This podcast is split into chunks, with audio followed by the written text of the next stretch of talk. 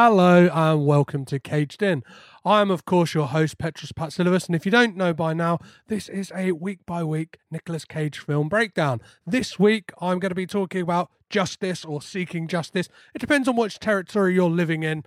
To the title of this, I believe the US title is just is seeking justice. The UK, no, no, no, no. It's the other way around. The UK title is seeking justice. The US title is just justice because Americans don't mess around. They just go straight to the point. They're there. They're like, right, that's it. We're going to drink bleach. We don't care. We need to get out and get back to work. But enough of me getting political because uh, I could probably go on about that for ages. And it's not really something i you're here for. And I, I, I don't really want to be delving into it. Uh, but before me and my guest Phil talk about this movie. Uh, just want to say to everyone, if you like the podcast, obviously most podcasts leave this bit to the end, but if you like this or if you're listening, I would love it if you could just go on Apple Podcasts or wherever you review your podcast. Just leave a review, but I just want to know like a little bit about your first Nicolas Cage film that you ever saw or your favorite and in upcoming weeks I will I will start to read them out in the intros or the outros to these episodes. Obviously, before we jump in today's episode and see what's going down, we always go over to a little corner and speak to my friend the anagram hunter who is Thomas underscore W Hunter on Twitter and you can find him for all your anagram needs that you may have and he's provided me with another another little goodie this week. Will it tell us anything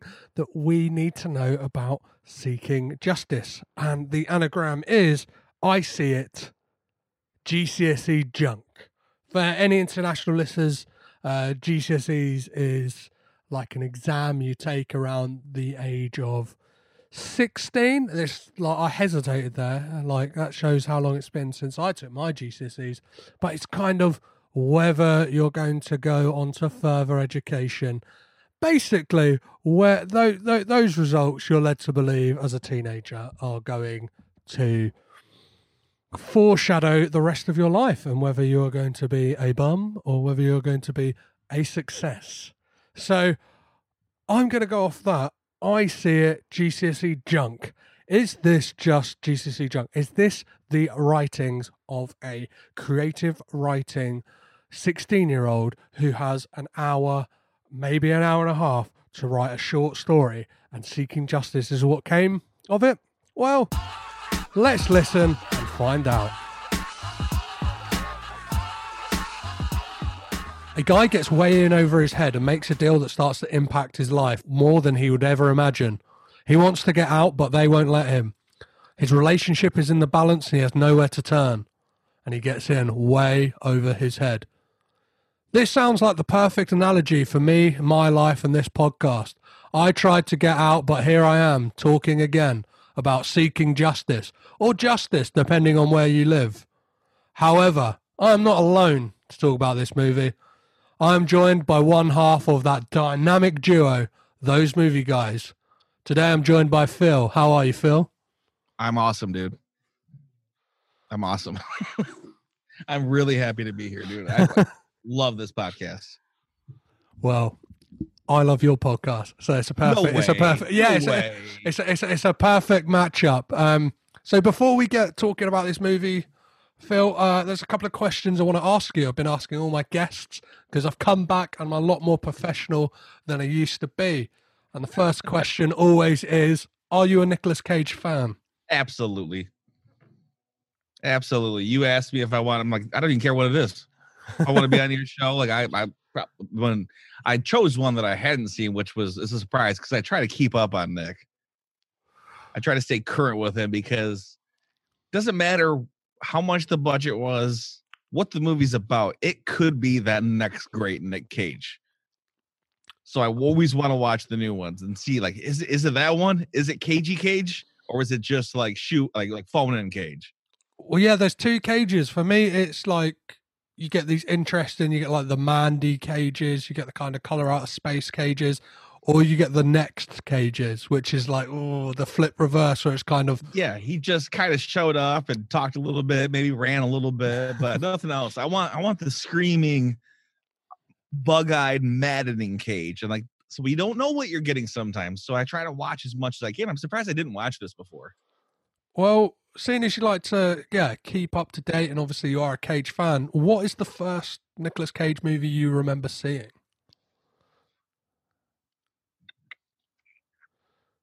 Honestly, the I know I've seen other ones before this because my parents were avid uh, movie watchers.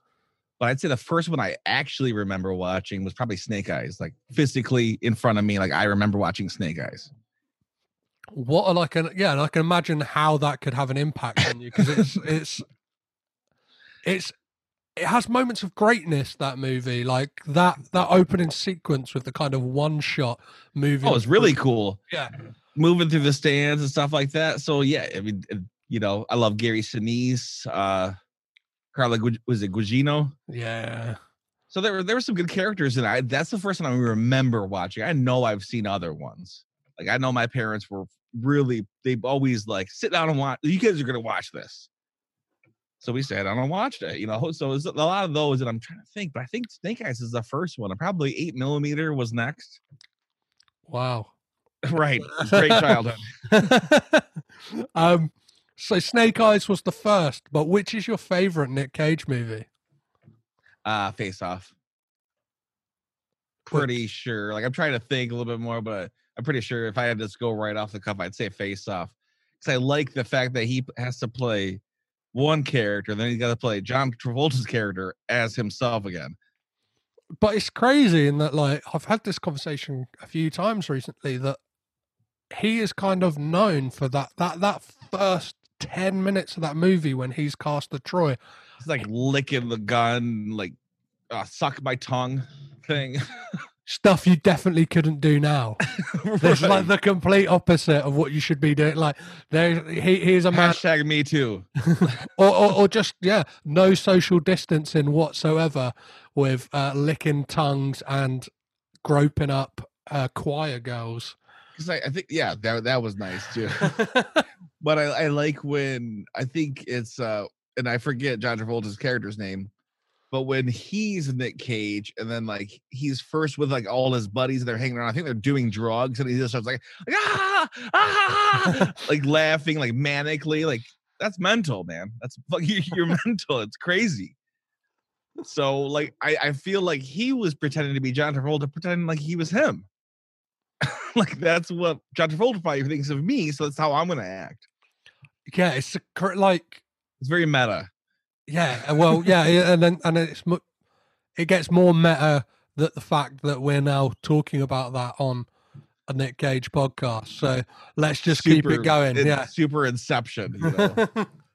so let's talk about seeking justice, as I believe it's known uh, in your neck of the woods. Uh, the UK is known solely as Justice, but it had an original title which was Just justice, though. just so vague as a title. Not even like doesn't give you any hint. Like, is it a courtroom drama? What's this about? Justice. Like, I don't, I don't understand it. Is there a difference seeking justice in the UK? I don't know. I, I, Like, I, I why they chose to change, pick a different name? No, there's a few. There's a few like that. So there's another. Uh, there's another Nicolas Cage film called Tokarev in the UK, which is just called Rage in the US, and um, there's a film called Southern Fury as well in the US, and in the uh, no, Southern Fury in the UK, and in the US it's called Arsenal. Um, like, yeah, I guess copyright laws. Who knows what stuff is? You know, Yeah, tra- we- trademarks. We see it recently with um, Ford versus Ferrari is called Le Mans '66 in the uh, UK. Really? Yeah, I guess because Americans probably would have thought there was 65 more films they had to see before. Right. It was sequels. Yeah. 60 the 66 sequel or maybe they just assume americans are so dumb that it's like this is what the movie's about ford and ferrari like you need okay now you get it instead of like i mean if, if you're a car guru you know what le mans 66 is. You know what happened that year and shit like that you know? But yeah we're we're please feed us as much information as possible. Give us eight 18 fucking trailers so we're really informed on what this movie is before we go because i might not be sure. Tell us everything before we get to the uh, like which is a it's a weird thing and i talk about it on our podcast before that uh, i remember i was watching house of a thousand corpses and like after about five minutes into it, it's all captain spaulding just spitting crazy shit. This mother and her two small children get up and leave. I'm like what do they think this movie was? So maybe that's why they have these titles like they need to really inform you because people have made the mistake. But a thousand house of a thousand corpses? Come on mom Yeah, it's not like it's called like Spooky House or something like that, which could be like. you that, i think they they i think they spelled it out for you and you still made the mistake. Like this isn't the this isn't the movie I, I want. No sorry. Come on kids. Close your eyes and ears. Let's get out of here. Stupid. Well, talking about movies that do just give you straight down the line what they are. Seeking Justice as a title is perfect for this movie because it kind of sets the stakes and tells you exactly what this is going to be about. Um, it's directed by Roger Donaldson, who himself has got like fantastic, well, like just a kind of varied career. So he directed 1988's Cocktail. He uh, 19, 1995's Species. 97 he did Dante's Peak. oh, some movies i like in there The World's Fastest Indian. In 2008, he did The Bank Job with Jason Statham. And then 2011, he did Seeking Justice with Nicolas Cage. So, i also like it because i like it when they find a way to say the name like uh, i mean dante's peak it's hard not to say the name of the movie but seeking justice you had to find a way to write that into dialogue and i like it guy or not guy Ritchie, i do this all the time Guy Pearce Guy Pearce said it like and i'm like oh there it is that's mo- a movie name right there well, originally this movie was going to be called The Hungry Rabbit Jumps. and that was they had no problem writing that into the dialogue but came up like a hundred times But when that moment comes when Guy Pearce says seeking justice, there's like a movement. I'm not sure if it's like worldwide, but there's a movement of people who have a like thing that when they're sat in cinemas, that when they hear the title of the movie said out loud, they just clap and leave. just you're done Um, they did um, it Yeah, they did it. They did it. So this movie, you would have been 14 minutes in. I actually like looked at the clock to see, and 14 minutes in, you'd be out. And it's said with like, are you serious like people actually get up and leave the theater when they hear the title yeah, yeah, yeah, yeah, yeah. It's it's like a kind of like cult. art movement almost. Yeah, but his line, his line is said with such like gravitas. He's like, "We're just citizens, a few citizens seeking justice." it does invite you in though like you're just a citizen too i'm just a citizen like yeah you know i'm tired of the rampant crime we're just citizens seeking justice. So like when this movie like opens out, we get like Nick Cage as this kind of I don't know, I, a Nick Cage I kind of haven't really seen before in a way that he's just like quite a, like an affable, nice guy, normal. Normal guy, right? Yeah, the he's only only unbelievable thing was him and january jones. Like come on dude. She's so hot and you're nick cage. Like you guys are really married I've been t- talking about like where they're going to be in 10 years time and he's like yeah we're going to be we're going to be here but we'll have a babysitter and it's like pretty sure Nick Cage at this point is like again yeah put, put pushing on a bit and January Jones is a good 20 year- but that's that's the Hollywood problem right there's it's a lot of like middle-aged men with unrealistically young girlfriends in movies and wives how'd you meet at a fucking AARP convention? Like, how old is this guy? Like, I, I, I never, I never, never understood that. Never appreciated that. So hard to believe them kissing. I'm like, and the whole time, like, you want to put yourself, like, I try to put myself in a cinematic mode, like, watch the movie as a viewer. Then I'm watching it and they're kissing. I'm like, she's like, dude, how much am I getting paid for this? But, like, it, that takes me out of it sometimes. Like, she's like, or or it could be like, yo, I got to kiss. I mean, I would love to kiss Nicolas Cage right on the lips, just to say I did. Well Like, I got. you I probably much- could. you very much could have your chance. Like, I guess, like now that he has been cast as Joe Exotic. Yeah, like I'm loo- looking at looking at you, uh, Phil. I reckon like if you if you hit the hit the gym a bit and kind of knocked out a few of those teeth, we could definitely be looking at a John Finlay in front of me I, right now. I could be in there and I could be definitely kissing the body part at least of him. it like yeah, it like, and I would I would pay good money to see it. I would. Me, me and Joe in a, a three way marriage with Nick Cage right on the altar there. That's perfect. Yeah, we've uh, we'll, we'll tell CBS that we have uh we have our we have our Travis. No, no use looking for uh no casting calls. It's already done. Perfect. Yeah. So, what do you think of this casting of Nick Cage as Joe Exotic? I feel like he's mental enough to do it. I just feel like there's a lot of people that threw their name out there that I think could have actually done it with more sincerity other than being crazy Nick Cage. I'm not saying it's not going to be good. I'm not saying it's going to be bad. I'm just saying I think there's some people out there that probably could have hit it a little bit better. Oh, but I, I'm don't know until it comes. Yeah, I'm interested to see it in the fact that it will. It should provide a different side of Cage that we've never seen before. One, him playing a like a, a queer character in in Joe Exotic. Something like a lot of like Cage's characters have been very, very like macho or kind of like Super like Con Air. yeah. So like yeah, very, very like testosterone male. I am tough, you know. The Rock, like even he was a nerd in that, but he's like, I fucked the prom queen. so Like he was super, he was super male in all of those. Where this is, I guess he still is be super male, just with boyfriends.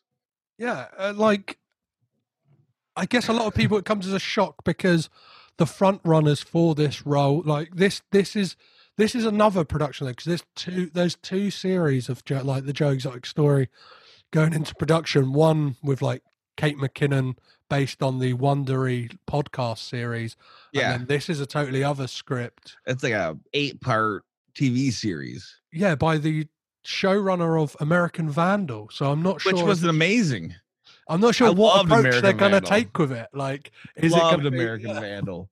It was so well done. If they put half the effort that they put into this, they put it into that. American Vandal was beautiful. It was I, it took it took me fucking like five episodes to truly tell myself this was fake. Like this is a mockumentary. It's not real. And I'm like, dude, they're they're they're nailing it right now.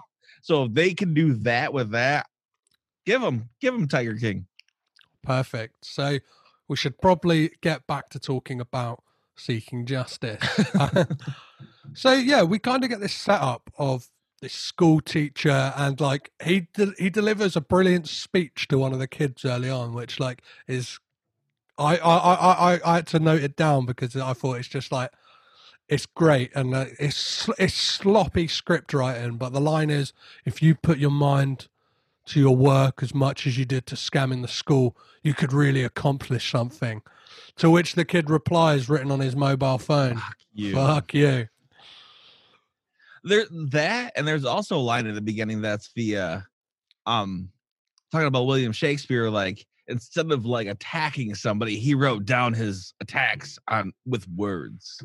Like wrote them down on paper. Like you don't need to f- assault somebody if you can just use your words. And then the whole story arc of a writer you know being our journalist investigative journalist be involved and shit was kind of like fucking you know matched up really well which you know that's easy to write So the setting of this movie as well, it's it's Nicolas Cage's fourth movie that's set in and around New Orleans. Was which, it? Uh, Bad Lieutenant? in? Well, yeah, it's, it's it's in the title, Port of Call, New Orleans. Yeah, yeah, this is. The, is it? Is it the whole title? I thought it was just Port of Call. Maybe here it was. Uh, yeah, we're, here we go. May I think because I think it was Bad Lieutenant Port of Call here. yeah, so we got we got the New Orleans in the UK, but um, yeah, this is like, and this ties in greatly to the fact that Nicolas Cage has this affinity with New Orleans. Asian culture. Well, yeah, he he has. He used to own the Mary Laveau house in New hmm. Orleans. he he has a burial fits- plot. It fits with his eccentric nature that he would pick a town that's just steeped in culture and is is vibrant and as wild and crazy as his mental state is all the time. but for me, like I, I guess as an outsider from seeing like New Orleans only in movies and stuff like that, this is a side of New Orleans I've never seen. It's kind of it's like looks a lot more industrial. It's not Bourbon Street. Exactly. Yeah, yeah, yeah. I'm used to seeing it in like uh Zandalee, like a Nick Cage movie. Where Yeah, there's much there's there's fucking jazz playing on every corner. There's fucking beats everywhere. It's just people dancing and singing. And like, I mean, they did show it where they go to the, they go out dancing. Like, if you're in New Orleans, you go out dancing. Like, there's always a live band somewhere. There's never a fucking TV with a DJ or something like that. It's it's live music and it's it's culture music. It's not fucking you know it's not rave music. It's I mean there, I'm sure there's places down there, but when you're when you're talking Bourbon Street in that area, you, you picture your, you picture people dancing like there's everybody on the floor. well, I, mean, I thought about it watching it was like I'd love to dance, but nine times out of ten when I go around around where I'm from. It's like there's three people dancing. I'm like, so everybody's sitting down is gonna watch me go out there and dance. I wish everybody, nobody was sitting down, everybody was dancing. Then I would, I wouldn't feel so like awkward and weird. Well, in the current age we're living in, uh, Phil, I'm pretty sure you could like join some kind of Zoom dance class or uh, you could yeah some some some I online can, I can shake my ass. Yeah, exactly. Uh, I saw there was a drive-in rave somewhere. I'm like, how'd that work? I, I saw something like that, and there's a there's a drive-through strip club as well where the um. Yeah, well, that's that's more understandable because I go to a strip club, you just sit there. I'm okay with that, but I'm not gonna go. Why would I go to the drive-in rave where we're all sitting in our cars, like just fucking glow sticks in our own ride? Like, oh fuck, I hit the steering wheel again. Start over. So you mentioning them going out like to dance? Yeah, they go to this kind of like masquerade ball style club, and we get introduced to his like best friend Jimmy, who's played by Harold Perrineau, who's famously Michael from Lost. Lost, man, lost. I mean, he's been in a lot of other shit, but he's been. I mean, he was decent in Sons of Anarchy. I don't know if you watched that. No, He was- he was decent in that, but the whole time I'm thinking, I'm like, this is Michael from Lost. yeah, and he's he's he's amazing in uh, Baz Luhrmann's Romeo and Juliet as well. Um, and then we have Jennifer Carpenter as well as Trudy, his girlfriend, and it's kind of all It's I on, the, it's on the heels of Dexter, I think, right? 2011.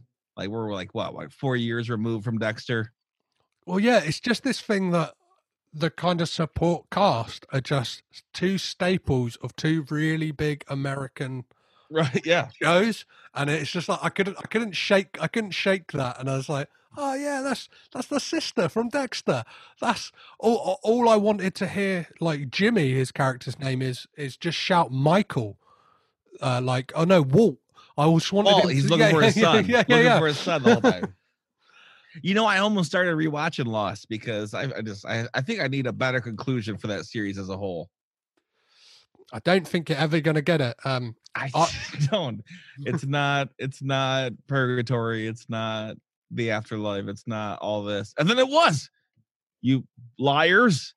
JJ said the whole time it ain't. It ain't. It ain't. And then they fucking did it. So I think I, I want to rewatch it just so I can get a better solid base.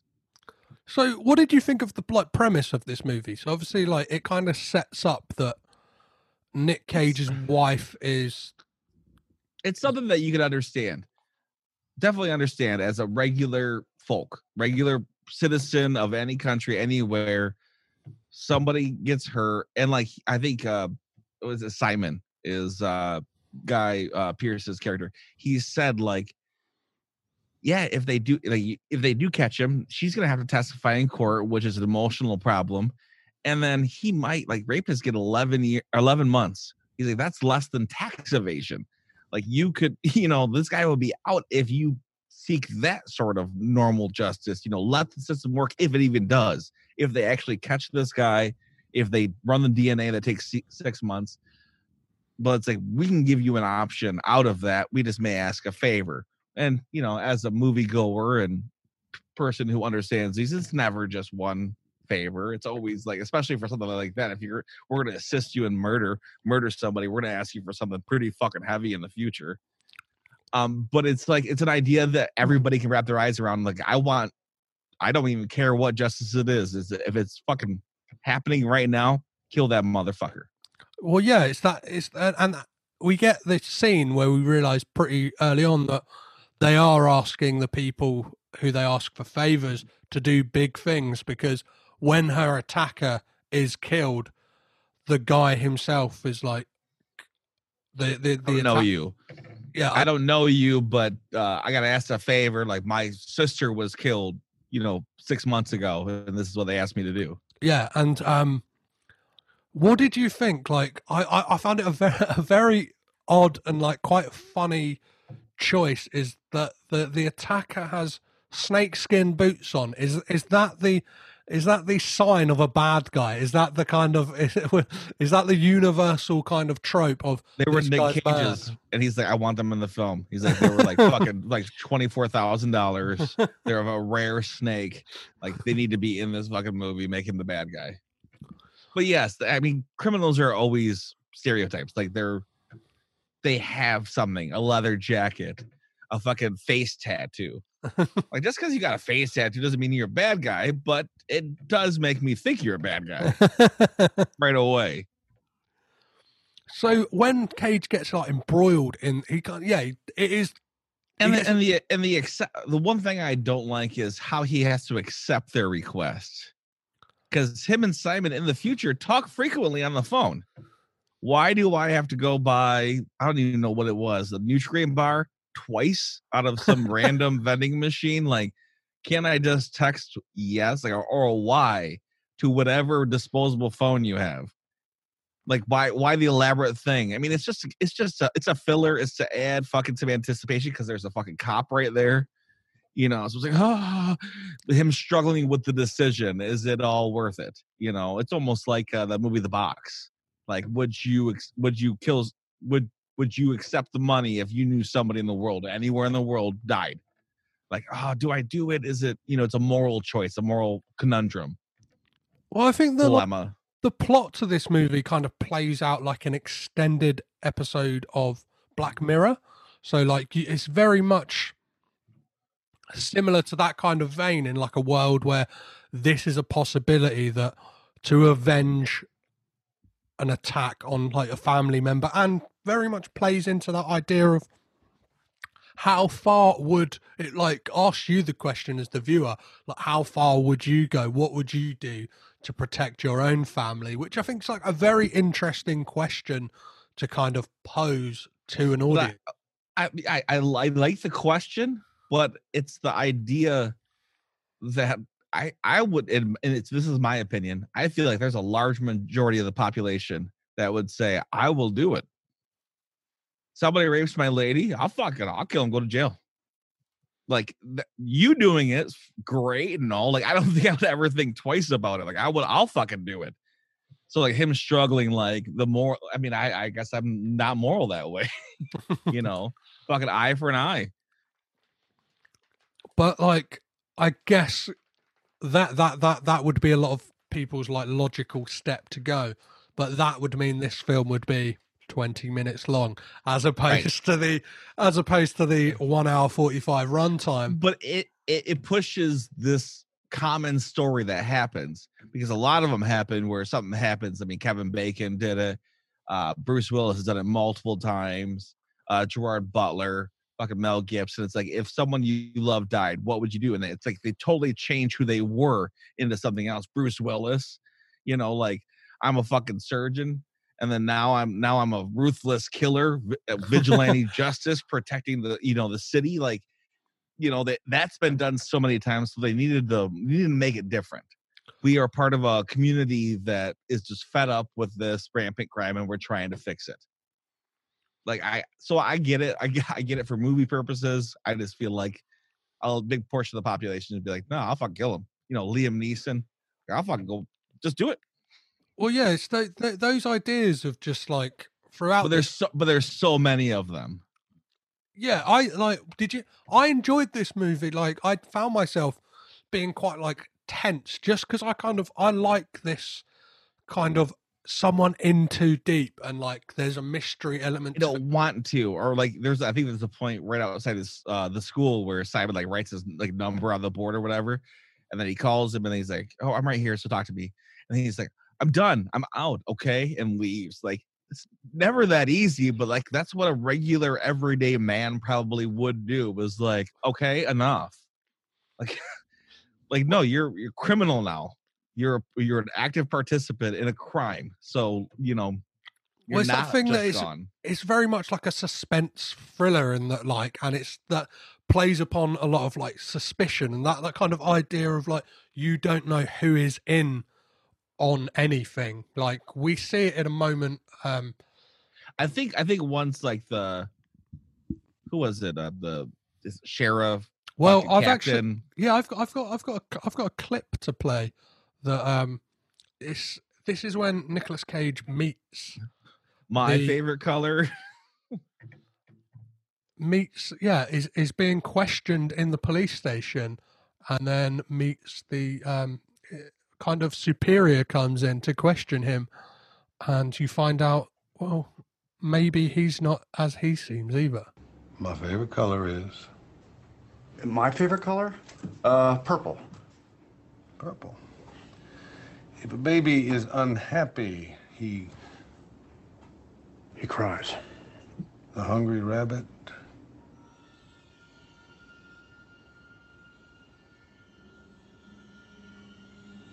Jumps. The hungry rabbit jumps. got it.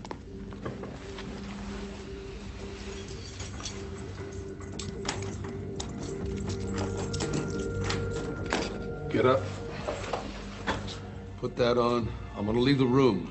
Wait 10 seconds and get out of here. so we see that even someone high up in the police is in on this kind of organization and it's like I I think that's when you realize it is an organization. Where before you thought it was maybe a couple dudes, but then this is the realization that it's, it's bigger than that. So it's like who else? Well, yeah, that, that that that moment reminded me of a moment in Rosemary's Baby, like an, another film that just things in that thing of who who can you turn to to trust. Like, luckily in this case, it's somebody who has got his back, but like that idea and other, I, I think that thing of just shady cult like figures in the background really like fascinates me. Yeah, and in Rosemary's Baby, she goes to the doctors at one point and like mentions like oh yeah i'm pretty sure there's something going on with my neighbors and my husband and then even the doctors like a part of their like shady cabal and it's like Yeah, it, So- it's, it's it's it's it's a realization.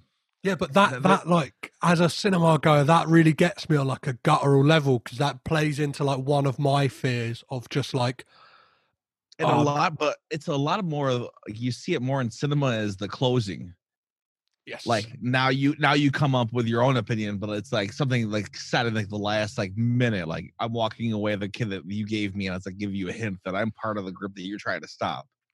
You know it's it's, it's i mean i can't think of any examples right now but i know i've seen it a bunch but it's usually like in the end where this you eat it like midway through the movie where you're starting to realize like there is, this is grander. There are more m- moving pieces. Yeah it would, it would very much be like the ending of gone baby gone when you realize that the person like who's behind it all is morgan freeman's character who's like throughout the whole thing is like the chief of police or something like that and it's like helping fuck, with the search and, and harris was helping him with the whole process you know? And like this we kind of see a lot of cage running in inappropriate shoes which i found like great and it's kind of like he goes from being like an english teacher to kind of being like almost like a, a jack like jack reacher style like uses his wits really well to kind of get out of situations whether that's like yeah like him him snuggling in under them angle irons under that bridge like beautiful. Like i didn't jump off i found a little slipper slippery out and i'm down here but they're nothing better than nick cage running he's all knees man and it makes me feel bad anytime i see him jump off something because the way he runs you know his knees are bad so he jumps off something it's like oh i can I, you know i'm getting older now so i appreciate the pain like ah, knees man It's Well, the there's a- there's a moment in it when like he kind of uses an ingenious way to get a car. He sneaks into a hotel, steals someone's jacket that has their valet ticket in it, and like conveniently though, because it plays into like a part in the film has a DVD player in there, Right. and it kind of becomes like his Batman's like Batcave, Yeah. like of he, like can, he can pu- pump this video in after a great getaway. yeah, and like he gets But, fr- but, he, but even that'll play it out like I don't care how much you put your hand by your face. Every mm. newspaper in that fucking printing company had his face on the goddamn cover. So I don't care if you cover a little eyebrow. Nobody looked up. Not one person. They were so fucking studious doing their jobs that they never looked up and saw like that guy looks a lot like every single page I've seen today. Looks like that guy. Everyone. Well, I would love to have like known how this film started out because he very much has the tropes of an investigative journ- investigative journalist, and like kind of he very quickly falls into that role of like just investigating everything and does it so- investigating the investigative journalist. yeah, and does it Like so he's well. like, Like, taking receipts and stuff, and like he he knew to save those. How so quickly? And I like them dropping a little bit of English knowledge in the world. Like the lady's like, "Oh, would you hyphenate the second name and and you know a hyphen?" He he just like spits out a bunch of fucking uh like fucking English vernacular on how to like write shit. And she's like, "Oh, I guess you're right." It's like, "Oh yeah, remember he's an English teacher, just a regular Joe like us." well, yeah, that's kind of like his special power in this movie. That's his like one thing to English get out of it. language.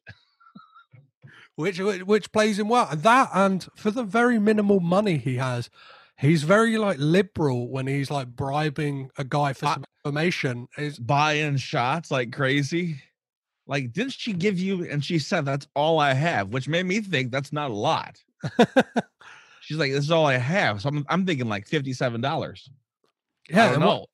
when, when he's at when he's at the gas station asking for information, he looks very liberal in like, do you know what I mean? Like, he, it looks- Dropping twenties. yeah, well, yeah, like you you probably know the currency better than me, but I was like, man, that looks like that could be like a a hundred dollar bill. He it looks like uh the guy's eyes lit up. So like I thought like he's he's been a big tipper here, and he he looks Right, sold. But On his wife made me think it was like she didn't Yeah, give yeah, him yeah. a lot. That's what I mean. And like, so what kind of life are they living? Like maybe, maybe you know, maybe they're fucking pretty ritzy. Where like she gave him fifteen hundred. She's like, sorry, that's not a lot of money. Like, dude, I could, I, I could sit here for the next month and a half without working, like I have been for fifteen hundred dollars. Like, so like she gave, that's all I got. Sorry, babe. Like, wow. Wish I was, you know, felt bad, you know, but mm, yeah, it's fun. It's funny. It's funny how, like, yeah, that, that dude with the fucking uh, the gas station was like, oh, well, he I'll was tell you anything. I'll betray my mother for that sort of money. well, he he had that kind of look on his face when the first like bill was put down, and it kind of felt like redundant that he then had to like put down two more bills because In a row. given the information already, and like, yeah, so I, I, I mean, I'd have to go back, but I think he, I think he threw down twenty, so it's still a twenty dollar Yeah. bill. I mean, I think it's really the fucking same as as is a pound. So yeah, yeah, yeah. But even so, the guy was sold on twenty. He didn't need to give him sixty. hey, he, he didn't need any more. He like you, you already had the info. My and the info, you get, like it, it seemed very like it was life changing money. Well, it seemed very quick for him to then like get like it was the mystery was solved because there was just a DVD inside of a boat, which like went like I thought like when when there was the book, I thought it was gonna be a lot like a lot oh, more. What the, the Edward Burke was it Edward Burke? I thought it was gonna be a lot more like in depth than that. Like it would be some kind of Right, like National Treasure. Like there's gonna be like, this. There's one piece of uh, one passage in the book that's gonna tell you the location of this hidden DVD or this hidden evidence we have. or, Or or, have or to travel around and.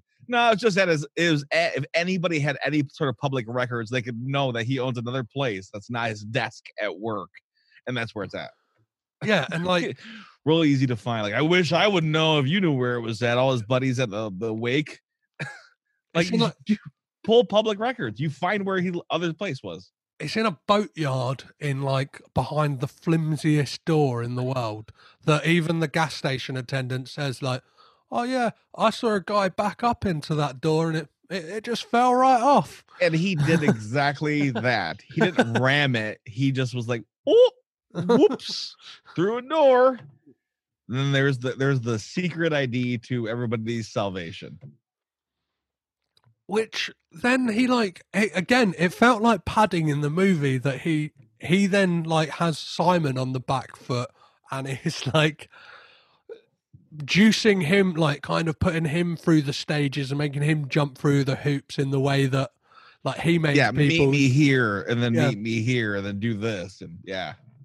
And it just felt like a great chance for them to like shoot at a like monster truck derby. It's like it kind of it kind of it, it, they couldn't wait to just show how much America's America.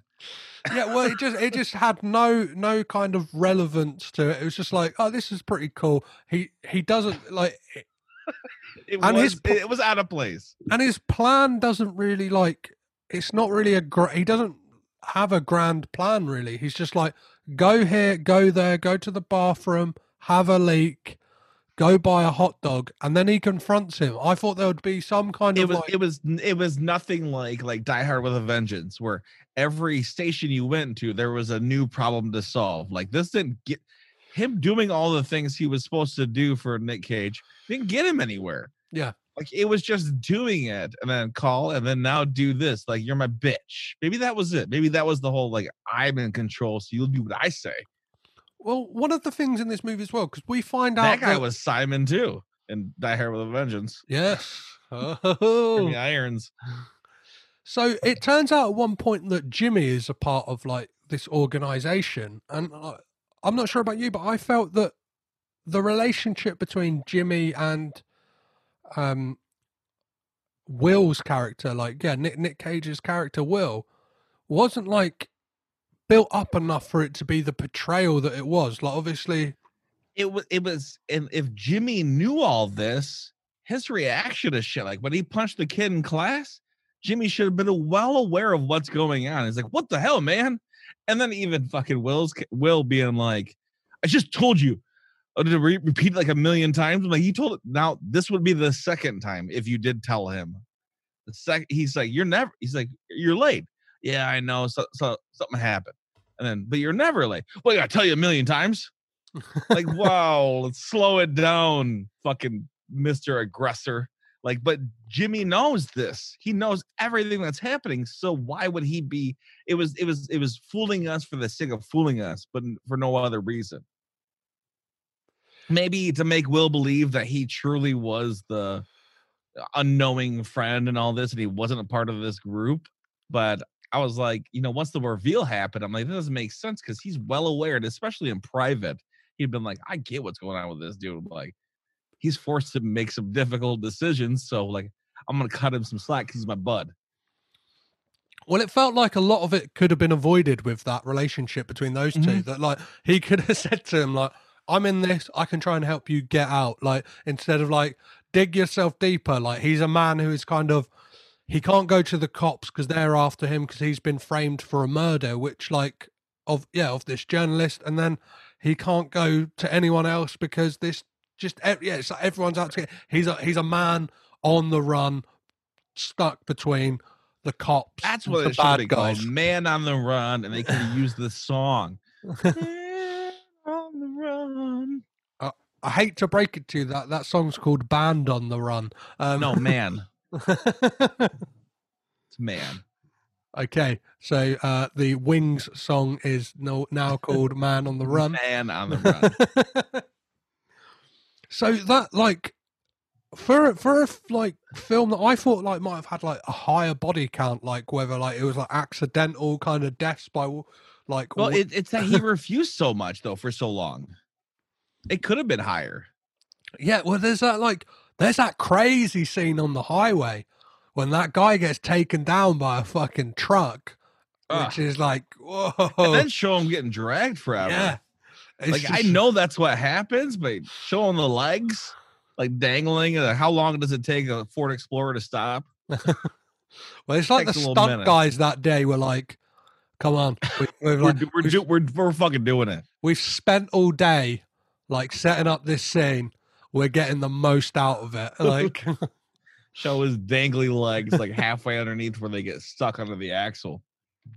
But like, how do you like? Yeah, what did you think of it? Did you enjoy? Did you enjoy? Did you enjoy this movie? I did.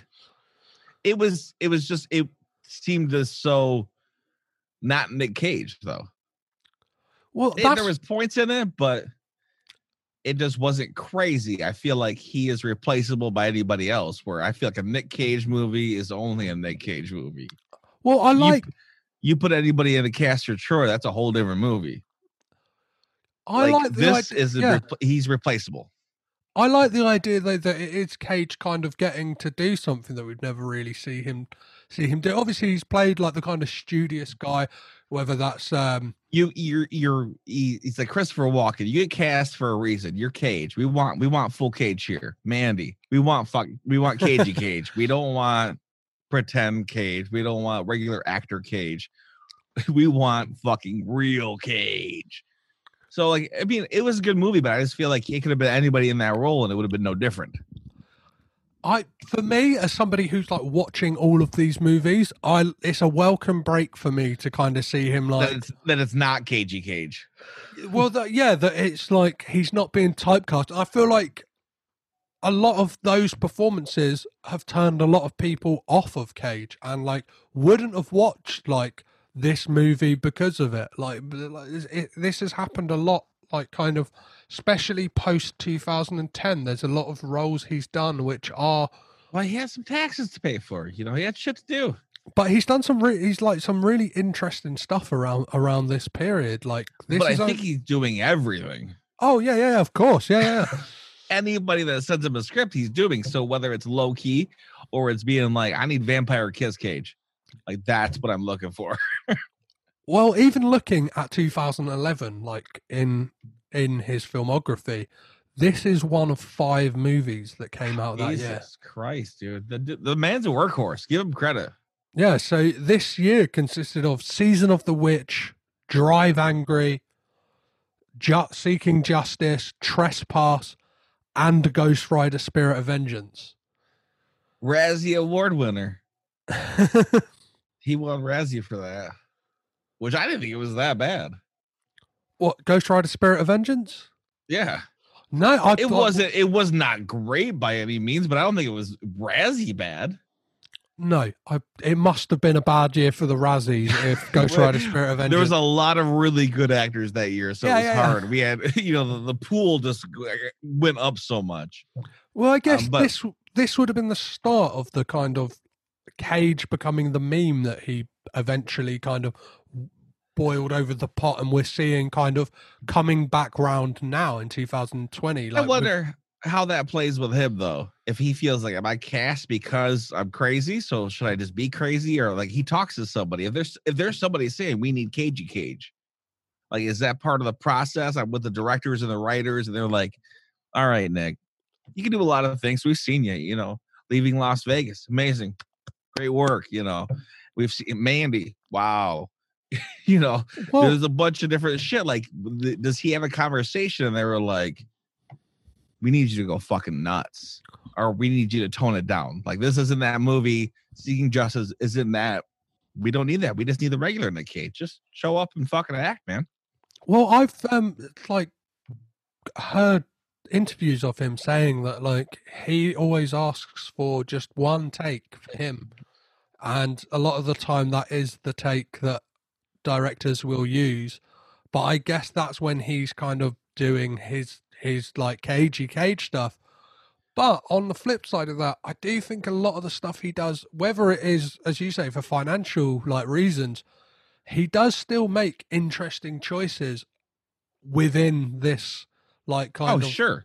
You know, I, he's in that. He's in a, a one that's getting filmed now, or maybe just was filmed of where he's like a truffle hunter. Yeah, I think it's Pig. called I think it's called Pig. Yeah. Like that's an interesting choice. And also I like when he burns screen time. Like when it's him alone or him like with a fucking, you know, a pig.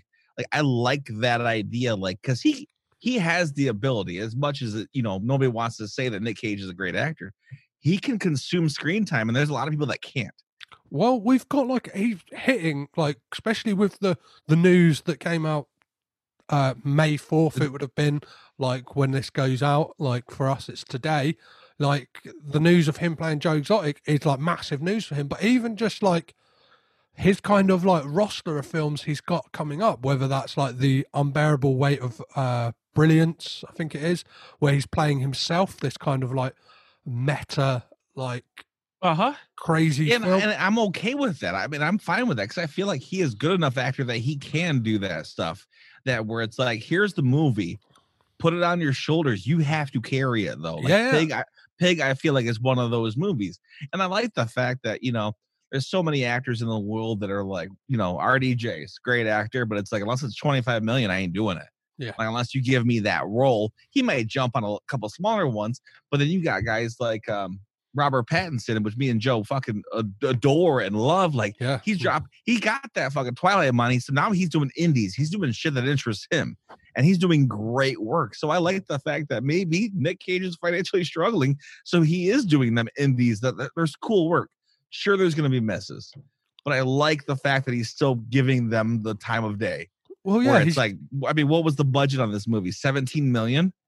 yeah, it's a, a, a lower. So he couldn't have got paid a ton for it, but he still was willing to take the risk. I like the fact, or not willing, kind of forced, you know, with his financial problems, which kind of fits with Joe Exotic. Like, I'm never going to financially recover from this. So don't don't buy a fucking dinosaur egg then. That you know that would be a thing.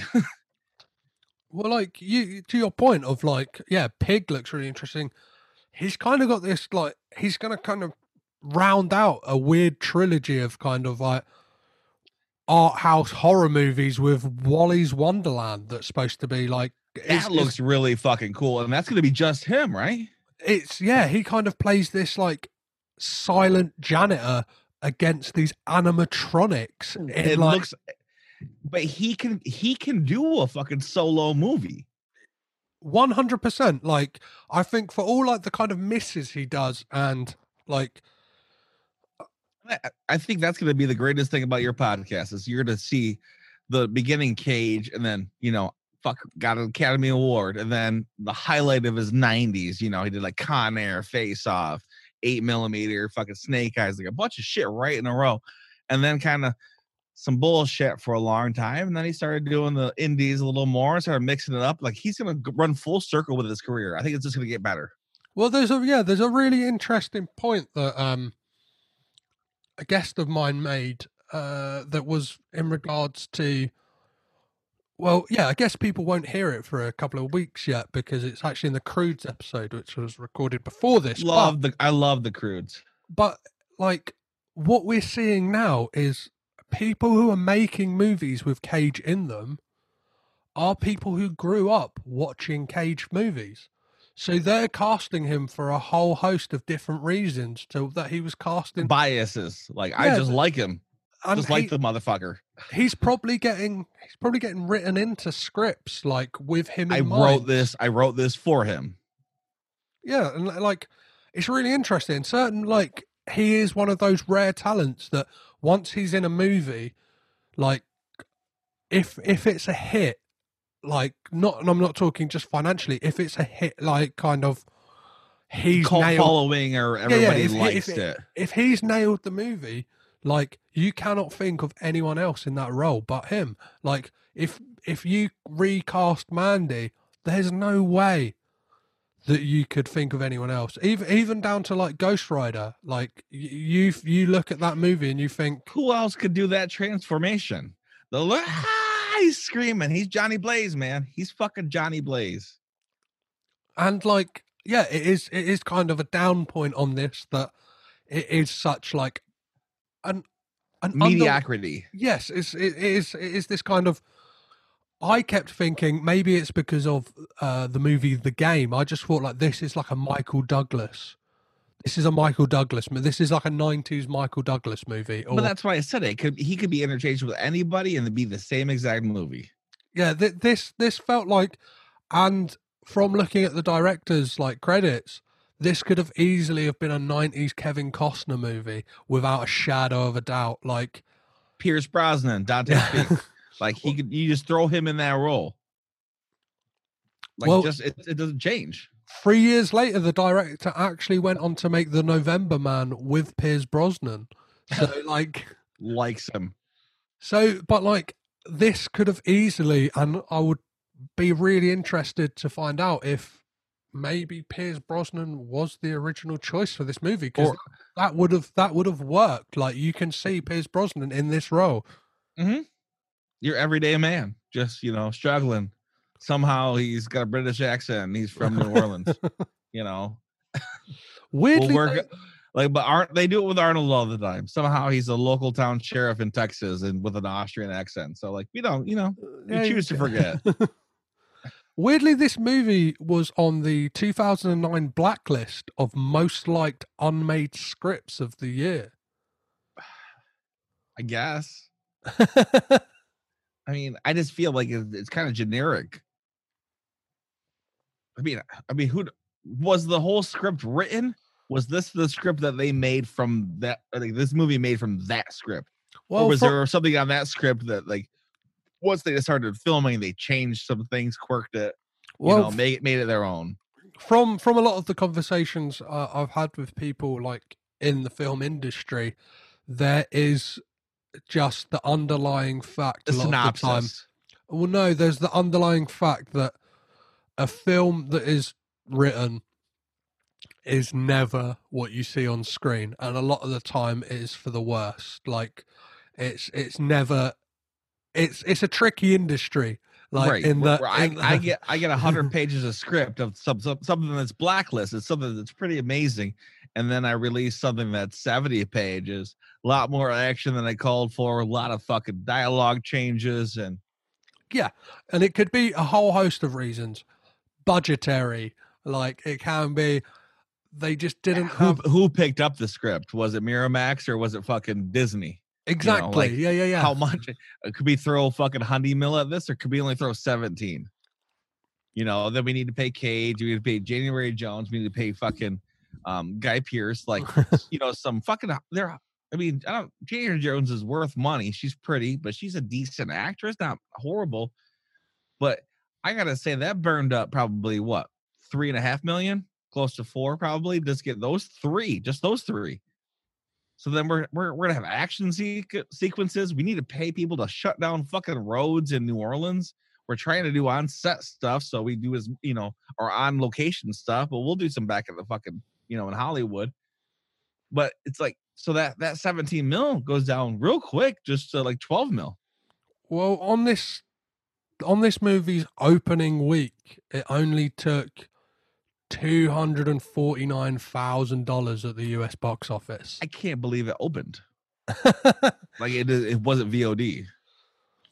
no, this yeah, this opened in in in movie theaters and was Maybe they were worried about their Oscar contention and needs to be released theatrically, so you're, you're, then you're then you're eligible for uh, Oscar. And speaking of Razzies, you mentioned earlier, this film earned a Razzie nomination for Nick Cage for Worst Actor. Was it for this movie? He was nominated for Worst Actor in this movie. And here's a quote from um, an article which reads Seeking justice is nothing more than a typical potboiler with another phoned in performance from Nicolas Cage. Another phoned in. Shut up. He may have some phoned in, but I think a lot of his performances are definitely showing up. Oh, of course, know, yeah. doing some fucking mescaline beforehand or fucking just you know smoking crank, but he shows up and does it. Well, Another phoned in. Let's see how he talks about the film himself. I've got another another clip to play. I signed up for the ride. You know, I didn't know what I was going to get with Roger, but I signed up for it. So wh- whatever he wants, wherever he wants to go, I'm going to do it. I may tease him about it, just as he teases me, but I, I'm still willing to go to the outer regions if he's looking for something. And sometimes, honestly, after take 18, um, some new realization does occur. It's surprising. I didn't expect it, but it did, you know. And I think I think we've gone to some places together that that are are exciting. Um, there's some things he's doing with the camera that I think are unique. He's using these tiny little cameras at times to give it more of a uh, nervous energy to the scenes. And he's also using these. We have a great crew. We have a tremendous uh, uh, focus puller who's who's able to go into like extreme close-ups with a 27 millimeter lens, and and you see things um, that you know even like in down to the down to the pupils things So with that, Very Nicholas Cagey.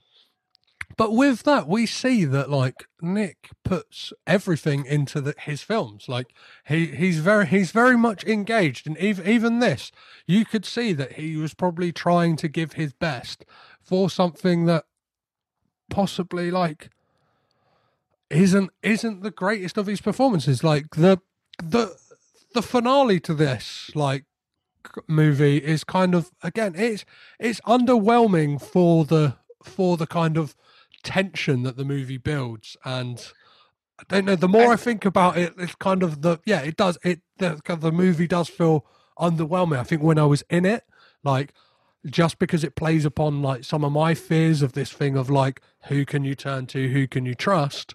But yeah it kind of the way the way it wraps up and like out of nowhere we get the cop turn back up and everything's brushed under the carpet and they can live their lives once again.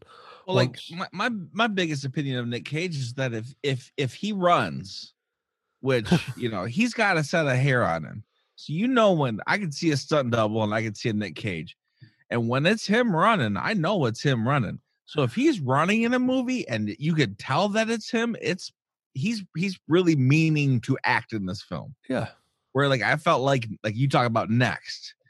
I felt like next there was a lot of split shots of some other guy running with just like some weird wig on. Like he just kind of went in there one day and did it, you know, like how many how many days is it taken? You know, can I do as much shots as I can in a week and then you just do the rest by yourself? Oh, don't don't, don't get me started on next. I hate I hate that movie. Um, so talking of hair, that reminds me of like I have three questions that I always ask near the end of the podcast, which kind of tell us a bit about the film, and those questions are as such. In this movie, Phil, does Nick Cage have bad hair? Never has bad hair. Yeah, but he has Nick Cage hair, so I don't know if that's bad. I think it's good. It's his. Okay, I'll take that as a yes. I'll take that as a no on bad hair. Um, another important point that I always look for in Nick Cage movies is does he do a crazy voice? Obviously, he's known for doing these out there voices and going to places people don't. Best I could find when when he did who dat dat like he was at the bar at the beginning. That that really excited me that moment because I was like, he, he oh we're getting a, Are we in it? Are we? Yeah. We're getting a glimpse of that guy that I know and love. But that's that's that's typical New Orleans shit. The New Orleans Saints, you know who dat fucking chain of that game. So like he yells that out, but I don't know. I think he did it wrong. like he's like who dat, where it's like it's like who dat, who dat, who dat. And then my final question, as always, to everyone is do we get a Nick Cage freak out? Do we get a classic Nick Cage losing his shit moment in this? I don't think so. Mate, I don't know. Maybe he's a little sh- like when the guy pulls him out, or the guy's like, "You child molester," and he jumps out like with a gun, and like maybe he was a little freaked out, but like that's that's the mo- like that was like level five excitement for Nick Cage. We weren't even close to ten, but that's I mean I say the rest of the movie's a two on Nick Cage, uh, you know, style, and that moment maybe was a five. Well, from from my research into asking these questions so far, it tends to be when we don't get a freak out, it tends to not be the best of Nick Cage movies. Not that not that like everyone wants him to be on kind of like But it can, 10 it can be the, all it can be the worst movie. But if we get a if we get a level ten Nick Cage once, we accept the rest of the movie. Well, like there's some movies like we spoke of Mandy. Like that, That was there was like 20 minutes of 10. yes.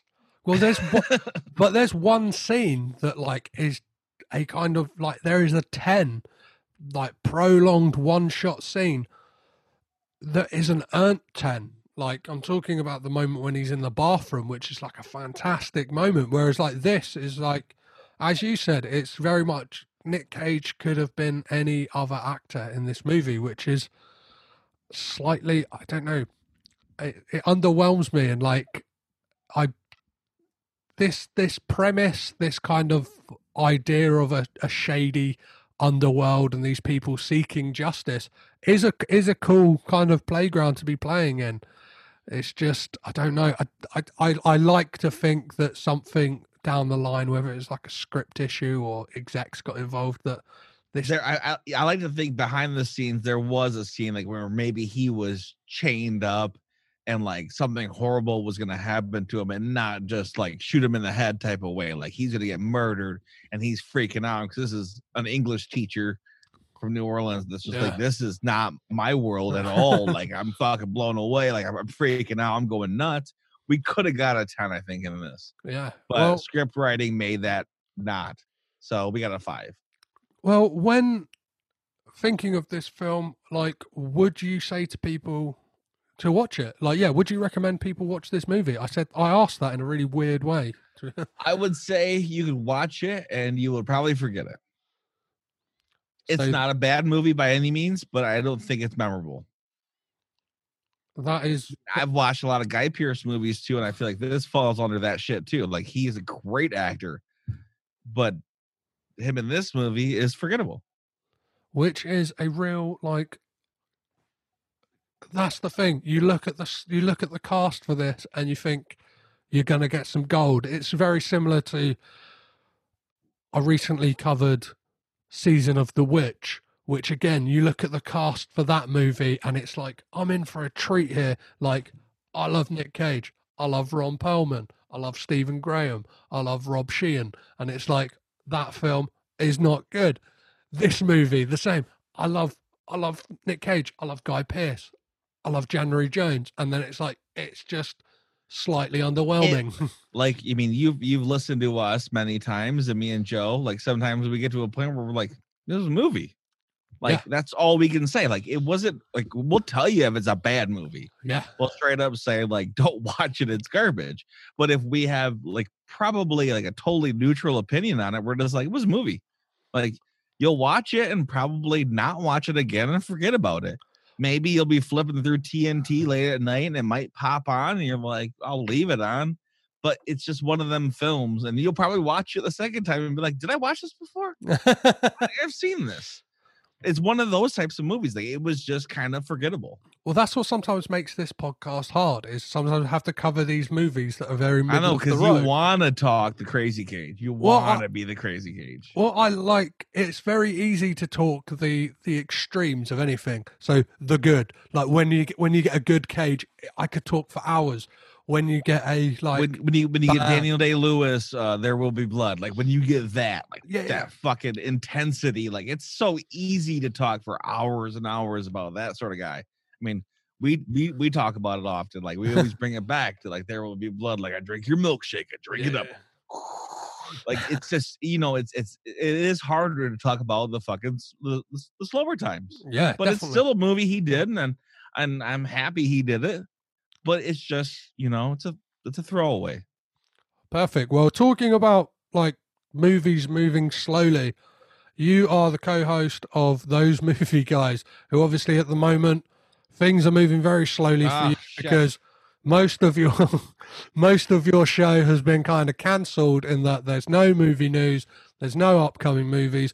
How are you guys faring and what is it you guys do over there at those movie guys? Well, we we we've adjusted shortly. We're um for our box office numbers because they've been zero. and we knew that after the first time we said there were zero, they were going to continue to be zero every week.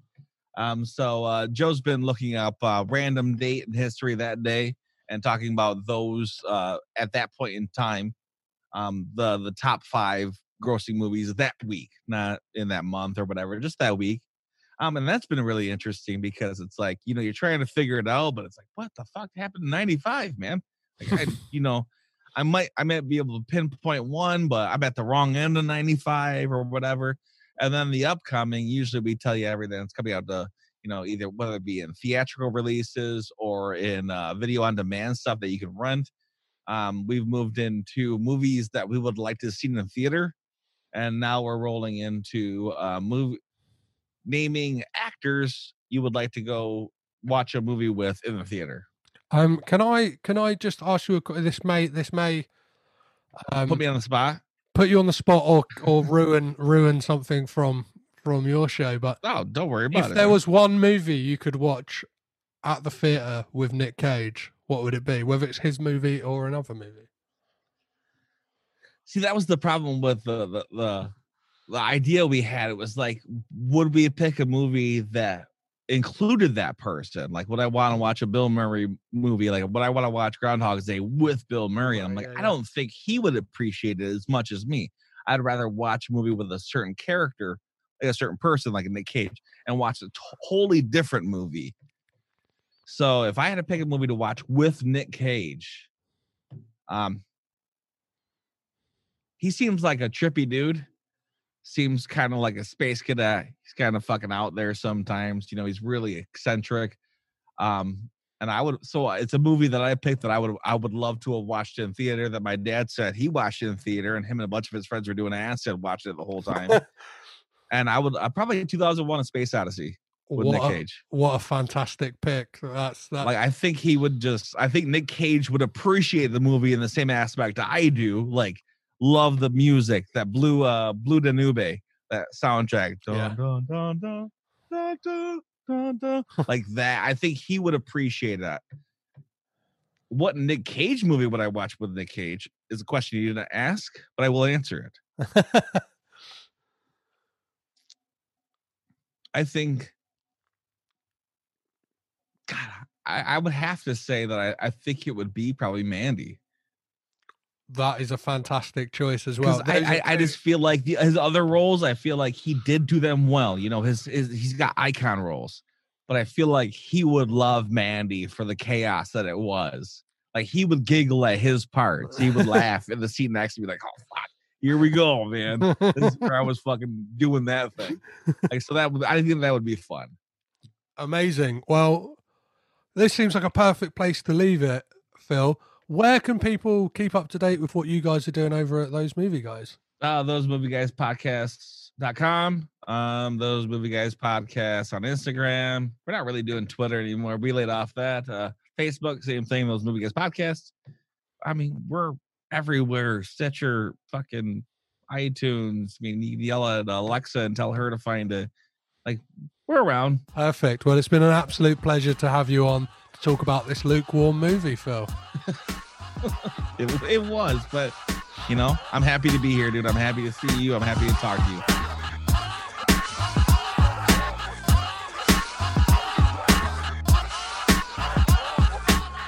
Well, there you have it, guys. Talk of Nick Cage running in this lukewarm movie. I think maybe that the anagram hunter is right. Uh, this film had potential. It really, really did. It just kind of it's it's it's, it's let down a bit. It's, it's very middle of the road Cage. Sometimes we want those extremes. Sometimes sometimes this is passable though. Definitely something I probably would watch again, but that's because over the time I'm getting a fondness for Nicolas Cage. Something that I never thought I'd say, but yeah, he's my heart has melted and I've I've warmed to the guys. Uh, but it's been an absolute yeah pleasure for me to record this one, and thank you for thank you for listening. Always, always thank you for listening. If you ever want to get in touch, if your opinion is different to mine, all my guests, don't harangue them, harangue me. And you can do that on Facebook, Twitter, and Instagram. Facebook and Twitter is at Caged In Pod, and Instagram is Petros underscore.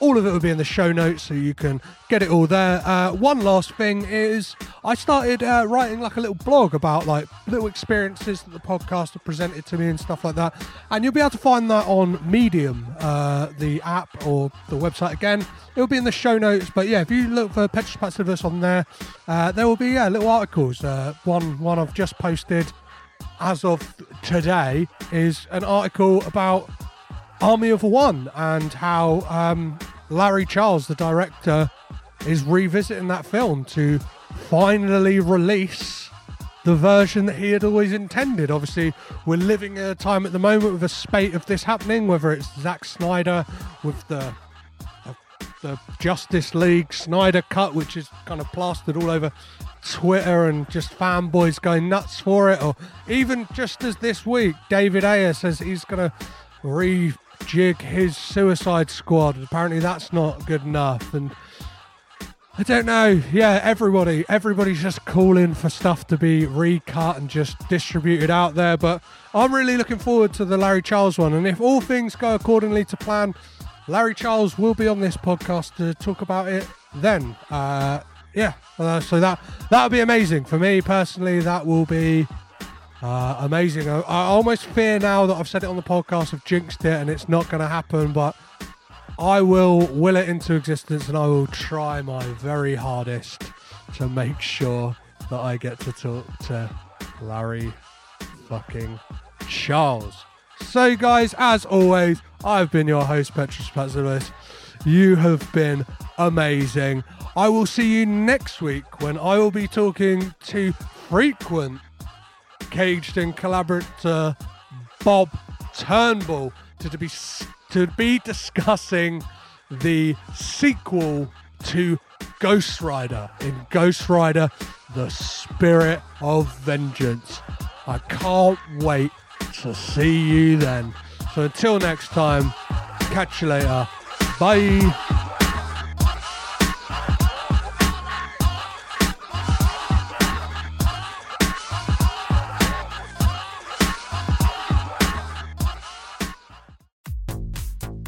This podcast is presented by the Breadcrumbs Collective, home of the Pod Charles Cinecast, Caged in Coppola Connections, A Drooptown Limerick, Maine, franchised, and many more to come. Our shows are all presented ad free and made possible by listeners like you. Please support our shows by subscribing, leaving ratings and reviews, and becoming patrons at patreon.com. If you'd like to learn more about Breadcrumbs, head over to breadcrumbscollective.com. Breadcrumbs. It's more than a podcast network, it's family.